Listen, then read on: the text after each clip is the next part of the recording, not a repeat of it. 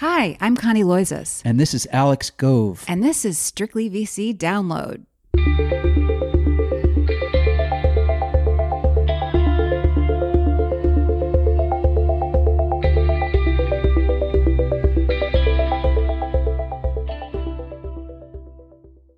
It's a travel day here at Strictly VC, so please excuse the rather rough audio. Also, we don't have any news stories for you this week. However, the good news is that Strictly VC Download is still free.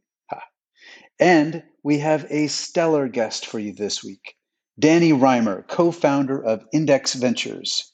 Rimer, who is based in both San Francisco and London, has invested in startups such as Discord, First Dibs, Glossier, and Good Eggs, among others.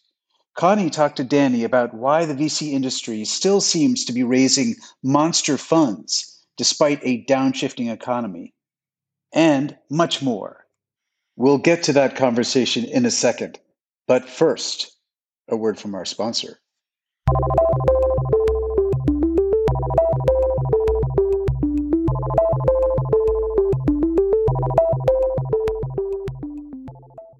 Curious to learn how leading VCs, PEs, hedge funds, and sovereign wealth funds are leveraging alternative data in their investment process? Synaptic unifies over 100 real time performance metrics about companies on a no code platform. Investors no longer need to build a fully scaled data team in house. With a rich analytics toolkit, as well as custom data and CRM integrations, you can source, track, and conduct due diligence on companies. Schedule a personalized demo on synaptic.com to learn more. That's S Y N A P T I C.com.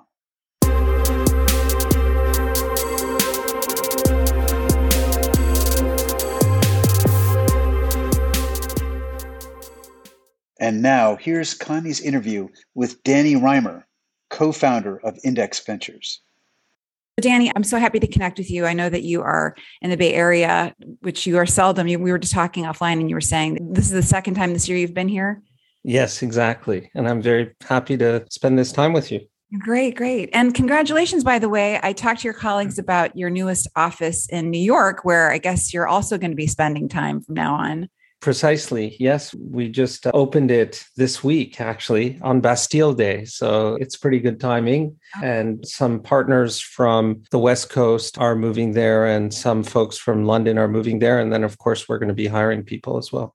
Yeah, I'm sure there's a lot of interest in that. Well, Danny, you're involved in so many companies of which I'm a customer, actually. I love First Dibs. Great. I love Glossier, Good Eggs, many others. So I want to talk to you maybe a little bit about those companies. Discord is one that I want to touch on, but I thought we could start off with some bigger picture stuff because obviously things are changing so fast. I'm having trouble making sense of what's happening out there. Founders are having trouble, I'm sure, making sense of what's happening out there. One obvious question is how are venture capital firms raising so much money right now? We're all seeing these public market shares way, way down. And typically, when this happens, institutional investors are less able to commit to new venture funds because suddenly they are over allocated to VC as their public holdings shrink, everything else balloons comparatively. Yet, as I'm talking to you, Lightspeed Venture Partners just announced more than $7 billion in fresh capital.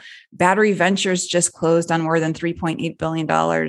Where is this money coming from? Yeah, it's a great question. I think that we should remember that there have been extraordinary gains for a lot of these institutions over the last decade. And so what you have is their positions have really mushroomed as well during this period. I think that they're obviously looking for relative opportunities and relative growth opportunities.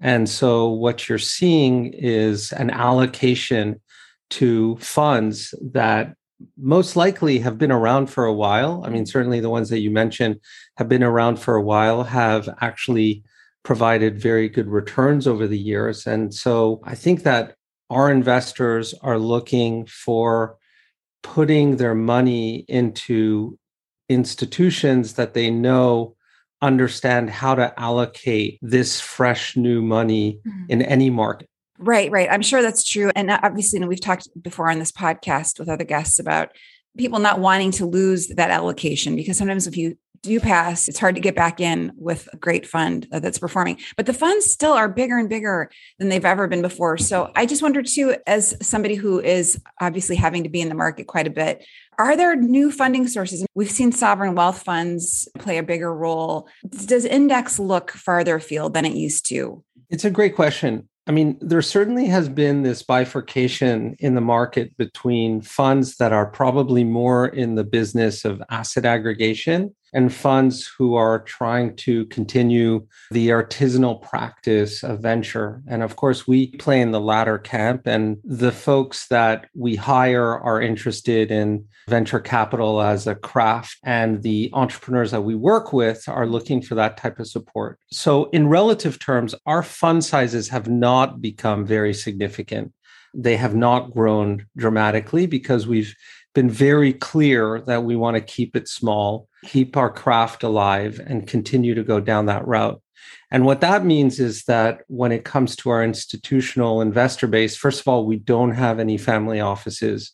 We don't take sovereign wealth fund money. So we really are talking about endowments, pension funds, nonprofits, and funds of funds that make up our base of investors. And we're fortunate enough to have most of those folks have been with us for north of 15, closer to 20 years now. That's great. But you do have quite a bit of money under management. You raised $3 billion last year, or you announced it a year ago. Yes, exactly. So that's not tiny. no, no, no. By no means is it tiny. So what I was saying is that it's not tiny, but in relative terms to the funds that you're alluding to, and of course, the funds that have grown a lot and have done sector funds or crossover funds. If you look at how much index has raised in the entire history of index versus most of our peers, actually, it's a very different story. How much has it raised over the history of the firm? We should check. I wish I could have the exact number at the tip of my tongue. So, can we get back to you on that? Sure. No, it's almost uh, refreshing that you don't know it. Yeah. But really, the funds are commensurate with the number of partners that are mm-hmm. investing. And so, right now, we have eight partners who are fully investing. And then we have an incremental number of partners who are participating in that investment cycle. And so that's how we really think about figuring out how much we're going to raise. But a big question for us, obviously, has been should we expand into other domains? Should we get mm-hmm. into crossover funds, i.e., should we go into the public domain and invest there? Should we double down on specific sectors that are really hot? And our thinking has been actually let's just stick to our knitting let's be disciplined and let's continue to provide as much support and help and value to our founders in the way that we've always done it because certainly times have not gotten less complicated but more complicated right right right and danny also if you don't mind me asking are you in the market again it does feel like with firms it's been one year on one year off in terms of fundraising i thought maybe things would slow down but they really don't seem to be slowing down. And it seems very much like we're seeing the same pace that we've seen in recent years. I'm wondering if there is going to be a slowdown or if this is a permanent state of affairs now. So, to answer your question, we're not in the market to fundraise. We're obviously in the market to invest. Sure. And some of our best investments have happened in these types of markets. Our approach is really to try and invest very similar amounts, irrespective of market gyrations. It's really beneficial to us to try and be a constant in terms of the actual amount of money that we deploy. Of course, in bull markets, it's more difficult to be extremely restrained because we still want to invest in the best companies. And obviously, there's more competition on valuation to get in. Right. But really, we try and be a constant in every cycle. Sure, sure. So our last podcast guest was, was Jess Lee of Sequoia Capital, and we were talking about valuations, and she called last year an anomaly, abnormal from a funding and valuation standpoint. which I think we can all agree is probably true. And she suggested that the firm thinks that 2018 and 2019 valuations and pacing was far more rational. And I feel like we're starting to see Sequoia companies pull back on their valuations. Klarna, of course, was valued at something like $47 billion. Now it's 7 billion. Stripe, you might have just seen, went from a $95 billion valuation to a $74 billion valuation. I don't know if Sequoia is advocating these moves, but they're obviously signing off on them. I'm wondering, are you having discussions with your startups about lowering their valuations and cases where the numbers may have gotten ahead of reality? I mean, we're having all types of discussions with companies within our portfolio. So nothing is off the table. And we absolutely do not want to suspend disbelief when it comes to the realities of the situation. So I wouldn't say that it's an umbrella discussion that we're having with all our companies, mm-hmm. but we consistently try and make sure that our companies understand the current climate, the conditions that are specific to them, and make sure that they're as realistic as possible when it comes to their future. Obviously, Sequoia has been doing this brilliantly for 40 years. So, in relative terms, we're a newcomer thinking through these topics. But mm. fact is that depending on the company, sometimes the valuations have gotten well ahead of themselves, and we can't count on the crossover funds coming back in in these markets. As you said, they have to defend their public positions. So, some of these companies have to just weather the storm and make sure that they are prepared for difficult times ahead and make sure that their internal thinking about what the company is worth, which incidentally, let's remember is all on paper in any case, right. is accurate. Other companies really have an opportunity to lean in during this period and capture significant market share because mm-hmm. they're still really selling well, selling to the enterprise, selling to the consumer well. So it's a basket of different types of advice that we're giving our companies. Sure. And for the ones that are, I guess, in the later stages and maybe have fewer options right now, I keep hearing about structure coming up in deals. I talked to Jess about this as well. Would you rather a portfolio company take maybe less than ideal terms and maintain evaluation, or would you prefer a down round? Uh, that's an easy answer it's much better to have a down round that reflects the reality of the situation than have structure. You know, when we started our growth fund back in 2006, the first time we did a growth fund, we actually were so focused on preserving capital mm-hmm. that the first few companies that we invested in had structure associated with them. So we were going to limit the downside. But of course, when you limit the downside, you cap the upside. Right. And we realized that those companies that would take structure were actually not the types of companies or entrepreneurs that we really enjoyed working with.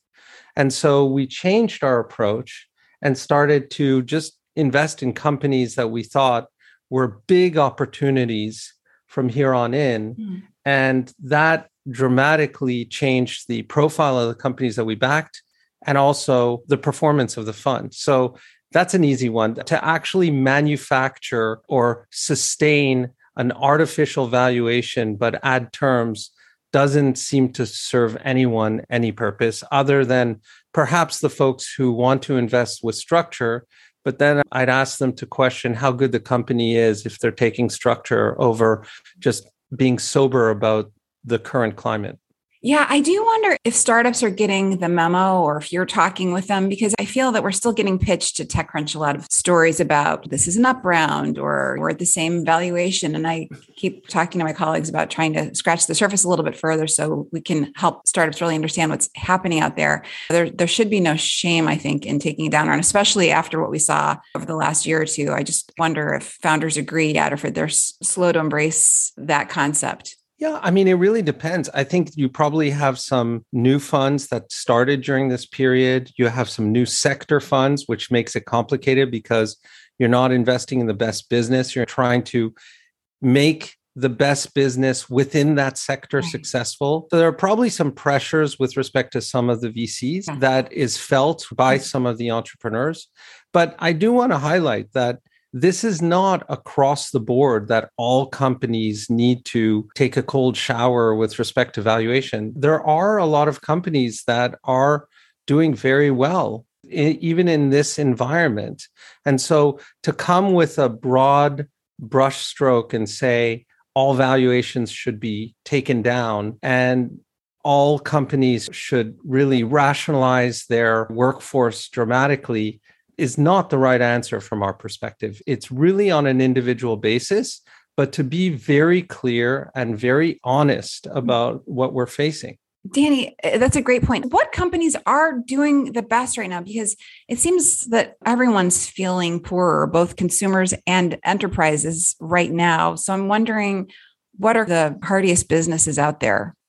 Well, I can't talk for all of them, but mm-hmm. in the portfolio that I am personally responsible for, certainly companies like Figma, like Notion, like Discord, like the gaming companies that we cover, those companies are doing particularly well. Other consumer oriented companies that you were alluding to, and I'm glad to hear that you're a customer of in the beginning of the show, I think many of them realized before even these inflationary times leading to recessionary times they realized that from a supply chain standpoint this was going to be a very complicated year so before even the ukraine happened mm. and before a lot of the hike in interest rates happened a lot of the companies that are on the consumer side that have to rely on supply coming from China had already looked at the COVID era as being an anomaly and had adjusted ahead of what's happened today.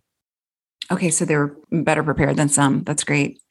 Yeah. Uh, also, Danny, I wanted to ask you just quickly about Fast, the online login and checkout company that blew up earlier this year. And Index was razzed online for quickly removing it from its website. I'm wondering what happened there. And in retrospect, what more, if anything, could Index have done in that situation? I'm guessing your team had a post mortem on this one. Of course, everyone's got these things happening in their portfolio. Yes, I wasn't aware that we took it down from our website. It's probably there, but probably harder to find, is what I suspect. We do promote the companies that are doing great. I think as we look at the postmortem, probably what we could have done best there, and you're right, we did digest it as a firm and really tried to take the lessons learned from there. I think there are a number of factors that we're still digesting, but probably what was difficult during COVID was really evaluating talent and understanding the folks that we were working with. And I'm sure that my partners who were responsible for the company would have been able to spend more time and really understand the entrepreneurial culture of the company in a lot more detail had we been able to spend more time with them in person. Danny, I also wanted to ask you about Discord because I'm actually working on a story right now about startups spying an opportunity to capture market share in a Web3 world, which I think is really interesting. Discord is obviously where so much of the Web3 conversations are happening right now. Uh, I'm wondering if you are seeing some of these startups that are pitching themselves as new messaging platforms, and if you think Discord should be worried about this. So there are two things. The first is I don't think they're going to really pitch us very aggressively in light of the fact that we are in Discord. And mm-hmm. the other one is we really have not invested in many Web3 companies at all. In fact, we're probably known for having been very skeptical, very tentative about investing. While we think the technology is good, we just did not get comfortable. Back to what I was saying about the entrepreneurs, we didn't get comfortable with the entrepreneurs who are pitching to us. So we have a very tiny portfolio of Web3 companies. I feel like the number of times that someone has pitched me or I've heard about a business that's related to crypto and Web3, and at the end of it, someone says, I don't quite understand it. That's pretty much the constant. Mm, and so we invest in companies where the entrepreneurs would be building that company irrespective of the market environment or getting money from us. They were placed on this earth to build this business. And what we found was with that sector in particular, that it was really more of an entrepreneur that was looking for an arbitrage opportunity that mm-hmm. saw a hole in the market that felt like they could get rich quick and therefore were starting those businesses which is pretty surprising because we have such different personalities and mm-hmm. approaches to evaluating entrepreneurs and businesses and markets at the firm none of us are similar or have similar backgrounds we could not get anyone excited about it and so yeah, we're just not the right people to talk about when it comes to this. Right, right. And so there's no risk of, of index of restructuring as an RIA either, it sounds like. No, I really don't think so. No. I did want, wonder, you talked about it a little bit earlier in the conversation. Companies doing more strategies, more crossover, more public market investing another thing that again is top of mind just because i just had this conversation with sequoia was their public market strategy holding on to shares on behalf of their lps for a much longer period of time Jess said they did the numbers and the firm could have returned much more money had they held on to some shares rather than distributed them. I think that's really interesting. I didn't ask, and I should have, if they're charging more fees to continue managing that money. But I wonder what Index's philosophy is with regard to distributing shares when there is an exit. If you just immediately distribute things, if it's a case by case basis, we're seeing in some cases, obviously, that firms should have distributed shares or sold them faster than they did given the, the downturn. It really is on a case by case basis. We have a very clear approach on how to evaluate companies as they go public or as they are public and how to make sure that we extract the emotion and the enthusiasm of the individual investor from the whole process but it's truly on a case by case basis. Is there any more light that you can shed on that process? Because it does seem so complicated from, from the outside not really and the reason that i'm being opaque about it mm. is really because we're starting to talk about companies that are public and so it's not really beneficial to you or to ourselves to go into more analysis on how we approach it. But I can sincerely say that it is on a case by case basis. Okay, fair enough. And then, Danny, I know I need to let you go in a minute. In terms of new areas of interest, are there any themes that you're exploring that you might not have been two years ago? On a personal basis, my team and I spend a lot of time on sustainability. And what we mean by sustainability are businesses that are thinking about sweating assets. So we have one company called Otrium that essentially is working on making sure that every item of clothing is worn. So dealing with brands that have excess inventory and making sure that they don't end up in landfill or in aircraft hangars because they want to preserve the brand or even burning excess inventory.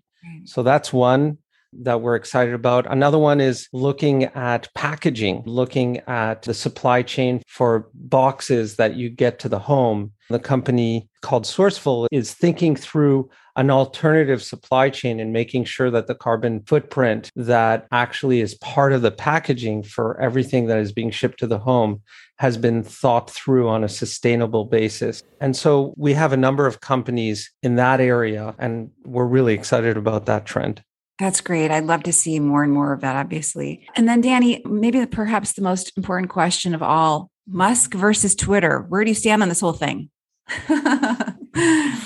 oh, which part of it? No. You know, I all I can say is I feel for the company. I think it's so hard to be a public company to have all these incredible employees who have been doing the best that they can to provide a platform for everyone to use and to have all of this laundry out in the open while having to bear your head down and continue your day job that must be really really difficult Absolutely. I think as I've evolved, aged as a reporter, I have much more sympathy for what happens inside a company. We write about companies yes. so cavalierly, but there are hundreds and thousands of people whose lives are at stake here and who are so invested in what they do. And it must be just gut wrenching for them, I'm sure. Exactly. Anyway, Danny, well, thank you so much again. Really nice to catch up quickly. I'm sure people are going to love hearing from you. I certainly did. And I hope that it's not too long before I do actually get to see you in person. Thanks very much. Thanks for your interest. And yeah, hope it's in person next time. All right. Take care, Danny. Thank you. Bye bye.